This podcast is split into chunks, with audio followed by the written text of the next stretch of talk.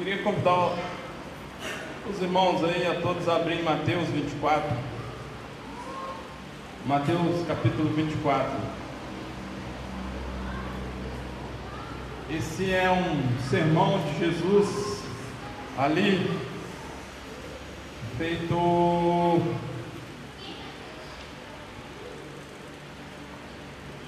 monte, entre as oliveiras. É um momento que Jesus está já nos seus últimos dias entre os discípulos e diante de uma confusão ali no templo. Vamos ler Mateus 24.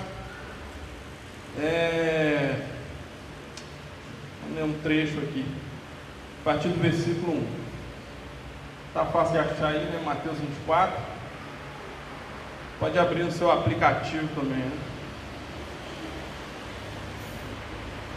Então, Mateus 24. Jesus saiu do, do pátio do templo e, quando já estava indo embora, seus discípulos chegaram perto dele e chamaram e a, chamaram a sua atenção para os edifícios do templo. Então ele disse: Vocês estão vendo tudo isso? Pois eu afirmo a vocês que isto é verdade. Aqui não ficará uma pedra em cima de outra, tudo será destruído. Jesus estava sentado no Monte das Oliveiras, então os discípulos chegaram perto dele e lhe perguntaram em particular: Conte para nós quando é que isso vai acontecer? Que sinal haverá para mostrar que chegou o tempo de o Senhor voltar e tudo acabar? Jesus respondeu: Tomem cuidado para que ninguém engane vocês, porque muitos vão aparecer fingindo ser eu e dizendo: Eu sou o Messias, e enganarão muitos, enganarão muitas pessoas. Não tenha medo quando ouvirem o barulho de batalhas ou notícias de guerra. Tudo isso vai acontecer, mas ainda não será o fim. Uma nação vai guerrear contra outra e um país atacará outro. Em vários lugares haverá falta de alimentos e tremores de terra. Essas coisas serão como as primeiras dores de parto. É, depois vocês serão presos e entregues para serem maltratados e vocês serão mortos. Todos odiarão, todos os odiarão por serem meus seguidores. Nessa época, muitos vão abandonar sua fé e vão trair e odiar uns aos outros, e muitos falsos profetas é, aparecerão e enganarão muita gente. A maldade vai se espalhar tanto que o amor de muitos esfriará. Mas quem ficar firme até o fim será salvo. E a boa notícia sobre o reino será anunciada no mundo inteiro como testemunho para toda a humanidade, então virá o fim. Depois a gente lê mais um pouco aqui, nessa parte aqui. Espírito Santo de Deus, nós clamamos a Ti, nós te rogamos que ensine-nos, ensine a cada um de nós sobre a Tua vontade e a palavra esteja revelando aos nossos corações, a cada coração, segundo os teus propósitos, em nome de Jesus. Amém. É, nós estamos vivendo os primeiros dias dos últimos dias. A gente, eu uma conjecturação, primeiros dias dos últimos dias. É, a gente fazer uma análise do contexto atual que nós estamos vivendo, só uma recapitulação todo mundo sabe disso, né? Isso foi mais do que divulgado aí na, nas redes sociais e na televisão. No dia 5 de novembro desse mês, tivemos a triste notícia que duas barragens de rejeitos da mineradora Samarco, em Mariana, romperam, atingindo duas mil pessoas. muita gente. Ah, esse desastre já é considerado o maior desastre ambiental do Brasil. A lama e os rejeitos foram parar no Rio Doce, como todo mundo sabe. E praticamente matando toda a fauna aquática no Rio Doce. É, poluindo a água e poluindo o próprio rio nesse sentido. Há uma previsão que eu vi de 100 anos para o rio recuperar. 100 anos. Segundo os biólogos, né, os ambientalistas, essa lama vai parar no fundo do, do, do rio e vai acabar com a fauna aquática. Né? É, no dia 17 desse mês, os representantes da mineradora Samarco, cujos donos, os donos né, são da Vale e Anglo, australiana BHP, admitem que há risco de rompimento nas barragens de Santarém e de Hermano, que fica perto dessa barragem que se, que se rompeu dia 5 de novembro. É um efeito cas, cascata, né? Uma vai rompendo, que vai acumulando na outra. E essas outras duas barragens, elas podem. A tragédia vai ser maior ainda. Há também uma situação que aconteceu nesse mês, dia 13 de novembro, que foi dez meses após o atentado ao jornal sático Charles Hebel, Hebel deve ser assim que fala, é, tiros e bombardeios em ataque coordenado ocorreram em pelo menos seis pontos em Paris. Após dez meses do atentado ao jornal e aos jornalistas sátiros, era um jornal é, de, de críticas e charges, após dez meses, vem esse ataque coordenado em pelo menos seis pontos de Paris, deixando 130 mortos, mais de 350 feridos e muitos em estado grave. Então foram pelo menos 89 mortos na casa de show do Bataclan e outras 40, é, outras 40 próximos ao, o, próximo ao State de França, ao estado francês, estado de futebol. Então, é, 80 pessoas morreram no na casa de show e depois 40 pessoas próximas ao estádio. Eu ouvi falar que a ideia era entrar dentro do estádio, né? Para explodir tudo lá. E a França estava jogando. 48 horas depois desse atentado, é, caças franceses invadiram, é, lançaram 20 bombas sobre o reduto do grupo radical em Raqqa, no leste da Síria. E ainda, eu, eu pesquisei alguns dados lá interessantes, é que ainda apavora o Ocidente e o Oriente grupos de extermínio vindo dos radicais islâmicos. É, células terroristas ameaçam populações e governos da África, da Ásia, além de causar medo à Europa e à América do Norte. Então a gente tem hoje alguns grupos como Al-Qaeda, é a origem é, no Afeganistão, está um pouco menos forte, né?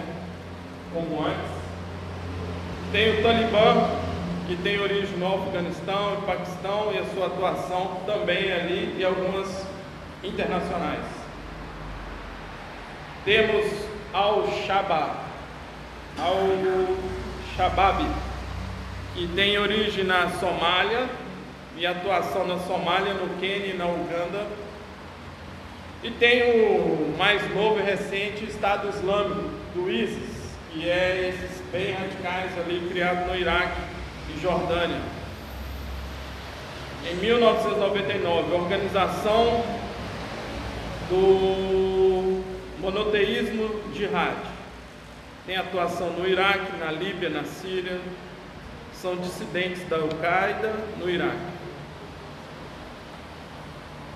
Então, eu estou citando esses detalhes aqui, é porque quando tudo isso acontece, ou tudo isso envolve a, ao contexto que nós estamos vivendo, uma dúvida né, acaba surgindo na nossa cabeça. E aí? Que mundo é esse? Né? Para o mundo que eu quero descer. Que é essa loucura toda que está rolando. E aí a gente precisa falar novamente da volta de Jesus tentar tocar no assunto da volta de Cristo Jesus. Porque o mundo vai de mal a pior.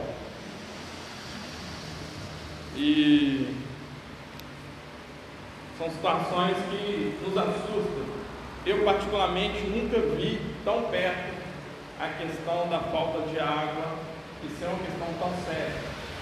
Não saiu na mídia, aqui em qualquer lugar, mas a situação dos Valadares se tornou uma situação tão crítica que as pessoas estavam fazendo suas necessidades fisiológicas, não vou falar aqui no português, colocando no saquinho, colocando na rua, o pessoal pegava.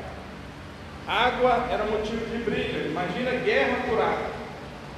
Nós aqui de Patinga, e aí levanta a mão e agradece e glorifica, tem água, que é água de lençol freático aí da, aqui do Ipanimão, do Ipanemi. Mas as pessoas ali de Valadares dependiam e depende do Rio Doce. Não tinha outra fonte de água. Imagina, irmãos, a gente chegar em pleno século XXI, como nós estamos, e começar uma guerra por água. Uma coisa assustadora, né? Uma guerra por água. Você pega a água ali, no bebedouro, toma à vontade água, mas imagina estar num lugar, ficar tanto tempo, uma semana sem água. Então, é assim, assustador e tão próximo, né? A nós, tão próximo. É, esse texto é um texto muito curioso sobre o que já é e o que ainda não é, o que já aconteceu, o início, o que já se, se se abriu, já se inaugurou, que ainda está para ser confirmado, concluído. Esse sermão é proferido antes da prisão de Cristo, num momento de tensão ali, Jesus brigando ali no templo, acusando ali os, os fariseus, os vendedores, aqueles religiosos e etc. E os discípulos sentiram que o clima ficou chato, que o clima ficou tenso, Jesus provocando muita coisa. E aí os discípulos entram numa ideia assim de dar uma, uma amenizada na situação. Então, Jesus, esse tempo aqui é legal, né, rapaz? É bonito e tal. Quem sabe a gente fazer uma negociação aqui com sacerdote, sumo sacerdote, a gente ficar de boa aqui para a gente não morrer né, nessa situação que vai rolar. E aí Jesus estava saindo do templo e eles tentam convencer Jesus do valor que havia naquele templo. E Jesus sai com a resposta assim muito estranha: Ó, não vai ficar pedra sobre pedra. Esse negócio vai acabar, isso vai ser isso. Então aí os discípulos assim, nossa Deus, é, nosso Deus, Deus de Jesus, como é que é esse negócio? esse templo tão grande, tão bacana, tão suntuoso e tal, cheio das situações. E o versículo 2 fala: Então ele disse: Vocês estão vendo tudo isso? Pois eu afirmo a vocês que isso é verdade. Aqui não ficará uma pedra em cima da outra, tudo será destruído. E depois eles saem para esse momento deles lá no Monte das Oliveiras. Aí, um momento mais íntimo, mais bacana ali, mais com Jesus, eles perguntam, eles fazem a pergunta crucial para Jesus, acho que eles ficaram curiosos assim. Ô Jesus, que dia que vai acontecer isso para a gente é, partir no mundo aí? Que dia que isso vai rolar? Então, aqui no versículo 3, vou adiantar aqui um, detalhe. É, chegaram perto dele e lhe perguntaram em particular. Há três perguntas ou duas perguntas. É, conte para nós quando é que isso vai acontecer, que sinal haverá para mostrar que chegou o tempo do Senhor voltar e tudo acabar. É, na NVI dá uma outra conotação aqui desse texto, dessa pergunta. É, que se, acaba se tornando três perguntas. Dize-nos quando acontecerão essas coisas sobre o templo, qual será o sinal da tua vinda e o fim dos tempos. Então são que eles fazem. Quando acontecerão essas coisas, principalmente a destruição do templo? Qual é o sinal da vinda de Cristo? E a vida de Cristo ligado ao fim dos tempos. É...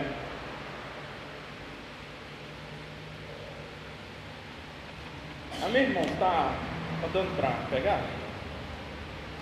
Se der dúvida, pode perguntar.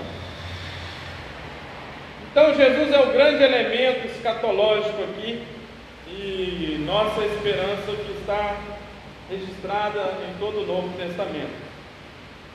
A esperança messiânica e o fim, do, o fim último da história, né? A A resposta que Jesus vai dar é uma resposta única. Eles perguntam, eles fazem três perguntas, mas Jesus só dá uma resposta. Na resposta de Jesus, há elementos. Da, a, toda profecia ela tem o seu tempo de acontecer e aconteceu naqueles dias, e o seu tempo futuro de acontecer.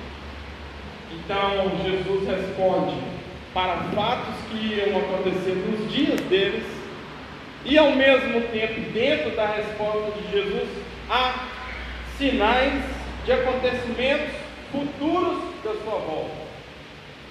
Então, toda profecia ela tem um tempo presente e tem um tempo futuro. Quando Isaías profetiza sobre que o filho, ia, o Salvador ia nascer de uma virgem, etc. E tal, ele se referia a um nascimento de um Salvador naquele tempo teve e depois algo que se concreta, se, algo muito maior, que é o nascimento de Jesus. Então a profecia, em geral, ela tem os seus dois tempos: tempo presente, tempo futuro. Então Jesus vai dar essa resposta presente e futura. Porque também a pergunta é: quando isso vai acontecer e qual é o sinal da sua volta? Quando tudo vai acabar. Então, como que a gente entende o Apocalipse? O Apocalipse é todo dia. O mundo está em destruição todos os dias. O Apocalipse vem mas haverá um juízo final, um apocalipse final. Então, tudo isso que eu citei, entre as mineradoras e os atentados, é um apocalipse presente. São revelações presentes, mas haverá um apocalipse final. Então Jesus mostra isso nesse sermão. Eu vou tentar mostrar aqui. Então, a função da perspectiva profética, ela tem uma função presente para os dias e uma função futura. Então, existe para uma função e um cumprimento presente e um, uma função de um cumprimento futuro. Por exemplo, a queda de Jerusalém demorou só 70 anos e caiu Jerusalém. Aquela geração viu o Apocalipse ali acontecer, um proto-Apocalipse. Jerusalém caiu e tudo foi destruído. Roma entrou e acabou com tudo. Não ficou nada, pedra sobre pedra, inclusive o Santos dos Santos foi invadido. Dizem, né, uma história de que o general entrou e falou assim: seu Deus é invisível, porque eles queriam saber qual era o Deus que estava ali naquele Santo dos Santos e não tinha nada.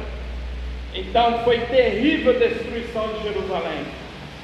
Esse, essa palavra ai das grávidas, porque eles mataram as grávidas.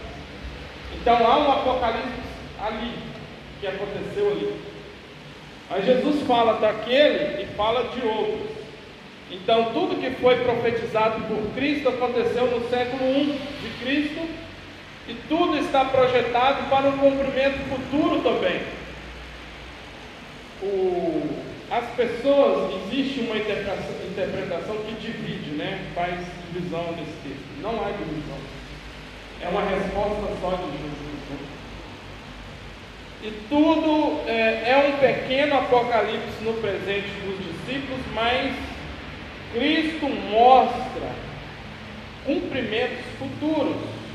Então, nós vivemos sob a ótica apocalíptica e escatológica. Muitos fins acontecem todos os dias, mas haverá um fim é, para a terceira parte da pergunta, como um fim definitivo. Qual é o fim de, definitivo? A volta de Jesus. A volta de Cristo. E aí os discípulos perguntam: como será? Qual o sinal da tua volta? É, o juízo de Deus está sobre essa terra. Mas é um juízo sobre a injustiça, irmãos. A gente entende o seguinte: a igreja é um sinal histórico do reino de Deus, amém?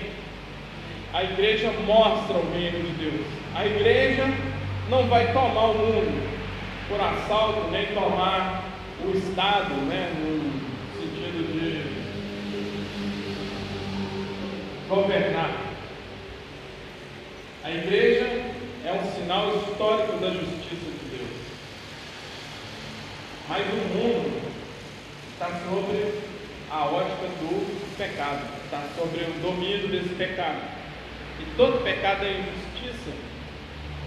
E todo pecado gera morte, muita morte. Então o juízo de Deus está nessa terra e a graça de Deus também. Então, devemos ler o capítulo como um apocalipse nos dias dos discípulos e, ao mesmo tempo, sinais de apocalipse futuro. A gente vive esses apocalipses da história confirmando cada besta de cada tempo. Mas eu não vou chamar alguns lugares de, de algumas pessoas de bestas, mas dragões e bestas estão por aí fazendo seus vídeos. E a igreja acaba sendo agora o novo Israel de Deus. Vamos ver Gálatas 6, 16.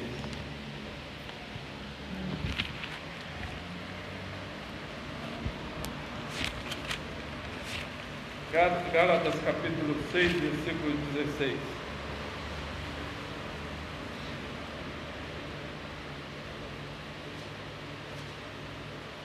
É, Paulo está dando um ensino e ele fala no versículo 16: E para todos os que seguem esta regra na sua vida, Que a paz e a misericórdia estejam com eles e com todo o povo de Deus. É... Em outra tradução aí, lê para mim aí, na NVI fala Israel, né?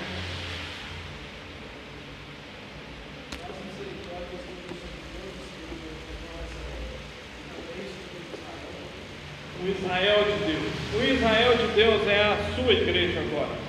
Israel cumpriu, Israel físico, geográfico, cumpriu o seu papel de trazer Jesus. Agora Jesus falou assim: vá a todas as nações, batizando em nome do Pai, do Filho e do Espírito e tal. E aí nós somos agora o novo Israel de Deus.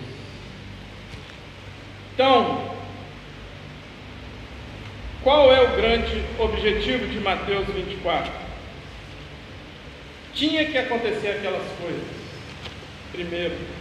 Segundo, a questão de estar preparado e não sermos enganados. O foco é Cristo. E terceiro, fiquem preparados, porque ninguém sabe o dia e ninguém sabe o momento. Amém? Se a gente lê aqui em Mateus 24, a partir de versículo 15, 24, 15, Jesus continuou: Vocês verão no lugar santo grande terror, que falou o profeta Daniel, que o leitor entenda o que isso quer dizer. Então, os que disseram, vou dar uma pulada aqui, é, para o versículo é, versículo 29. Jesus disse: Depois daqueles dias de sofrimento, o sol ficará escuro, a lua não brilhará mais, as estrelas cairão do céu e os poderes do espaço serão abalados. Parece um negócio assim meio. meio danado, assim, alguma coisa. Então, o sinal do filho do homem é. é então, o sinal do Filho do Homem aparecerá no céu. Todos os povos da terra chorarão e verão o Filho do Homem descendo nas nuvens, com poder e grande glória.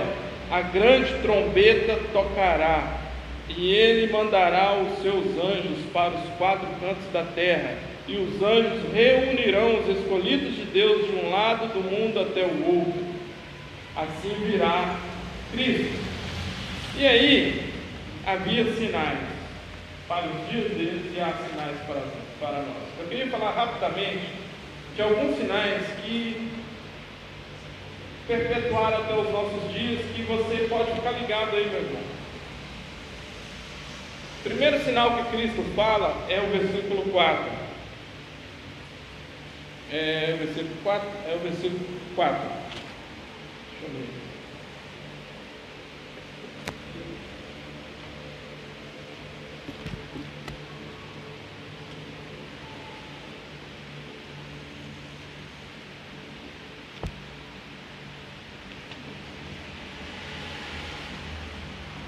Jesus respondeu: Cuidado, que ninguém os engane, pois muitos virão em meu nome dizendo Eu sou o Cristo e enganarão a muitos. Vocês ouvirão falar de guerras. Bom, vamos ficar aqui no, nos caras que. nas pessoas dizendo que eu sou o Cristo. É um sinal um sinal. Muitos virão dizendo: Eu sou o Cristo. O segundo sinal, isso já aconteceu várias vezes na história. Né? O segundo sinal que pode, que vem até os nossos dias, é esse. É a partir do versículo 6. Vocês ouvirão falar de guerras e rumores de guerras. Mas não tenha medo, é necessário que tais coisas aconteçam, mas ainda não é o fim. O mundo nunca parou de ter guerra, nunca cessou as guerras. A França ganha milhões vendendo armas e armando o Iraque.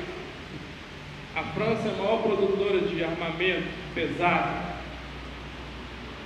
Os Estados Unidos tem a maior, como é que fala, maior potência de armamento do mundo.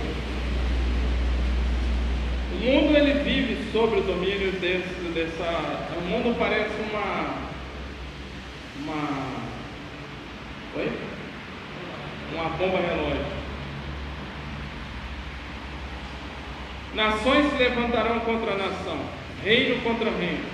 Haverá fomes e terremotos em vários lugares. Furacão no Brasil, a gente nunca tinha visto, já está aí. Não fica esperando a tribulação não, viu gente? Tempo da tribulação, a tribulação já está aí, né? Outro sinal é, eles os entregarão para serem perseguidos e condenados à morte, vocês serão odiados por todas as nações por minha causa. São os mártires. Um sinal muito presente é esse, do versículo 10. Naquele tempo, muitos ficarão escandalizados, trairão e odiarão uns aos outros, dentro da igreja também. E o versículo 11, né? E numerosos falsos profetas surgirão e enganarão a muitos. Isso aí brota todo dia, né? Pum, brota assim. Falso profeta é uma coisa assim, fantástica, né? Isso é uma coisa. O Senhor me falou. Falou quem, irmão? Falou com você? Falou comigo? Como é que fala? Quem está falando? É você ou é Deus? Explica para mim. Então, falsos profetas. E o versículo 12, que é fatal. Devido ao aumento da maldade, o amor de muitos esfriará. Mas aquele que perseverar até o fim será salvo. E este evangelho do reino será pregado em todo o mundo como testemunho das, de todas as nações, e então virá o fim. A partir do 15 já é, é mais local, e do 22 ele volta com o nosso Apocalipse. Qual é o maior sinal da volta de Cristo? Eu apontei aqui tragédias, apontei um monte de coisa, né? Para fechar aqui, irmãos, o nosso horário já está fechando. Qual é o maior sinal da volta de Jesus? Qual é aquilo que nos acende a luz? Está em Tessalon, é, Tessalon, 2 Tessalonicenses, capítulo 2. 2 Tessalonicenses, capítulo 2.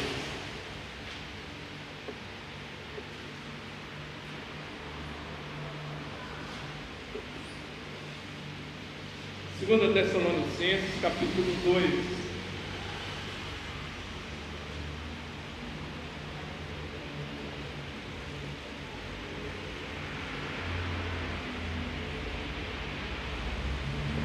Havia um problema na igreja de dos Tessalonicenses que muitos já não estavam mais trabalhando, tendo suas atividades, etc., porque eles colocaram na cabeça que Jesus já ia voltar e, e o mundo já era. E aí é um risco que a gente corre também, porque tudo isso que está acontecendo a gente vai entrar em um desespero né, dessa situação. Mas um dos maiores sinais está aqui em 2 Tessalonicenses capítulo 2. Irmãos, a partir do versículo 1. Irmãos, quanto à vinda do nosso Senhor Jesus Cristo e a nossa reunião com Ele, rogamos a vocês que não se deixem abalarem, deixem abalar, nem alarmar tão facilmente, quer por profecia, quer por palavra, quer por carta supostamente vinda de nós, como se o dia do Senhor já tivesse chegado. Não deixe que ninguém os engane de modo nenhum. Antes daquele dia virá a apostasia, então será revelado o homem do pecado, o filho da perdição. Este se opõe e se exalta acima de tudo que se chama Deus, ou é objeto de adoração, chegando até a sentar-se no santuário de Deus, proclamando que Ele mesmo é Deus. Primeiro, apostasia. Esse é o primeiro grande sinal.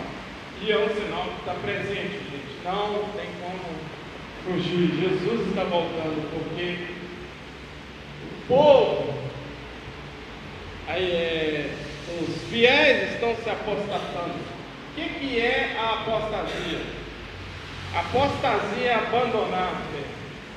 Qual é a religião que mais cresce no mundo? É a religião da incredulidade.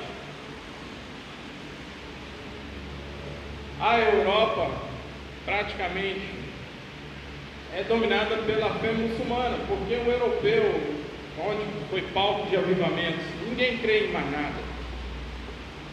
Deus está morto, né? Deus esqueceu de nós. Muitos estão abandonando a fé. Esse é o maior sinal. E muitos estão abandonando a fé dentro da igreja. Quem é esse meu irmão que vai assentar no trono da igreja? Israel é a igreja de Jesus. Quem é esse que vai sentar no trono da igreja, irmãos? Que Deus está sendo adorado hoje. Que sentou na igreja, principalmente no Brasil. Oi? Marmon? É ele mesmo. O capital domina tudo. Nós trocamos Deus por um Deus que vai nos beneficiar. A gente está esperando o anticristo. O anticristo ele já está governando. O governo dele já está estabelecido eu acredito que vai existir a figura do anticristo. Eu, eu acredito que vai, pode, né, vai vir um solucionador dos problemas. Mas a apostasia é perder a fé, perder a sensibilidade, é abandonar a fé e a sensibilidade. E o homem do pecado, o filho da perdição, que se exalta acima de tudo, se chama de Deus, ele vai estar sentando, sentando no trono da igreja. O que é o trono da igreja, meu irmão? É o seu coração. Não existe trono na igreja. Ah, tem um trono lá, sei lá. Às vezes alguma igreja tem algum trono, né? mas o trono da igreja é o seu coração. É complicado isso, meu irmão. É muito complicado, mas é momento de reflexão. A gente fala de crise no Brasil. A gente fala, não, está se falando cada vez mais o Brasil está em crise, mas cinco andares de estacionamento do shopping estavam lotados de carros. É a crise da classe média, né? Não tem mais tanto dinheiro para gastar. Não vou conseguir ir na Disney esse ano. E aí, isso envolve muita coisa que o horário não dá para. A gente fala em um outro tempo. Só queria encerrar com 2 Timóteo 3.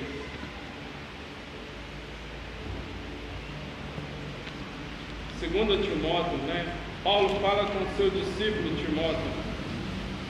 Não abandone a fé, meu irmão. Eu sei que está difícil e o vento está soprando muito forte.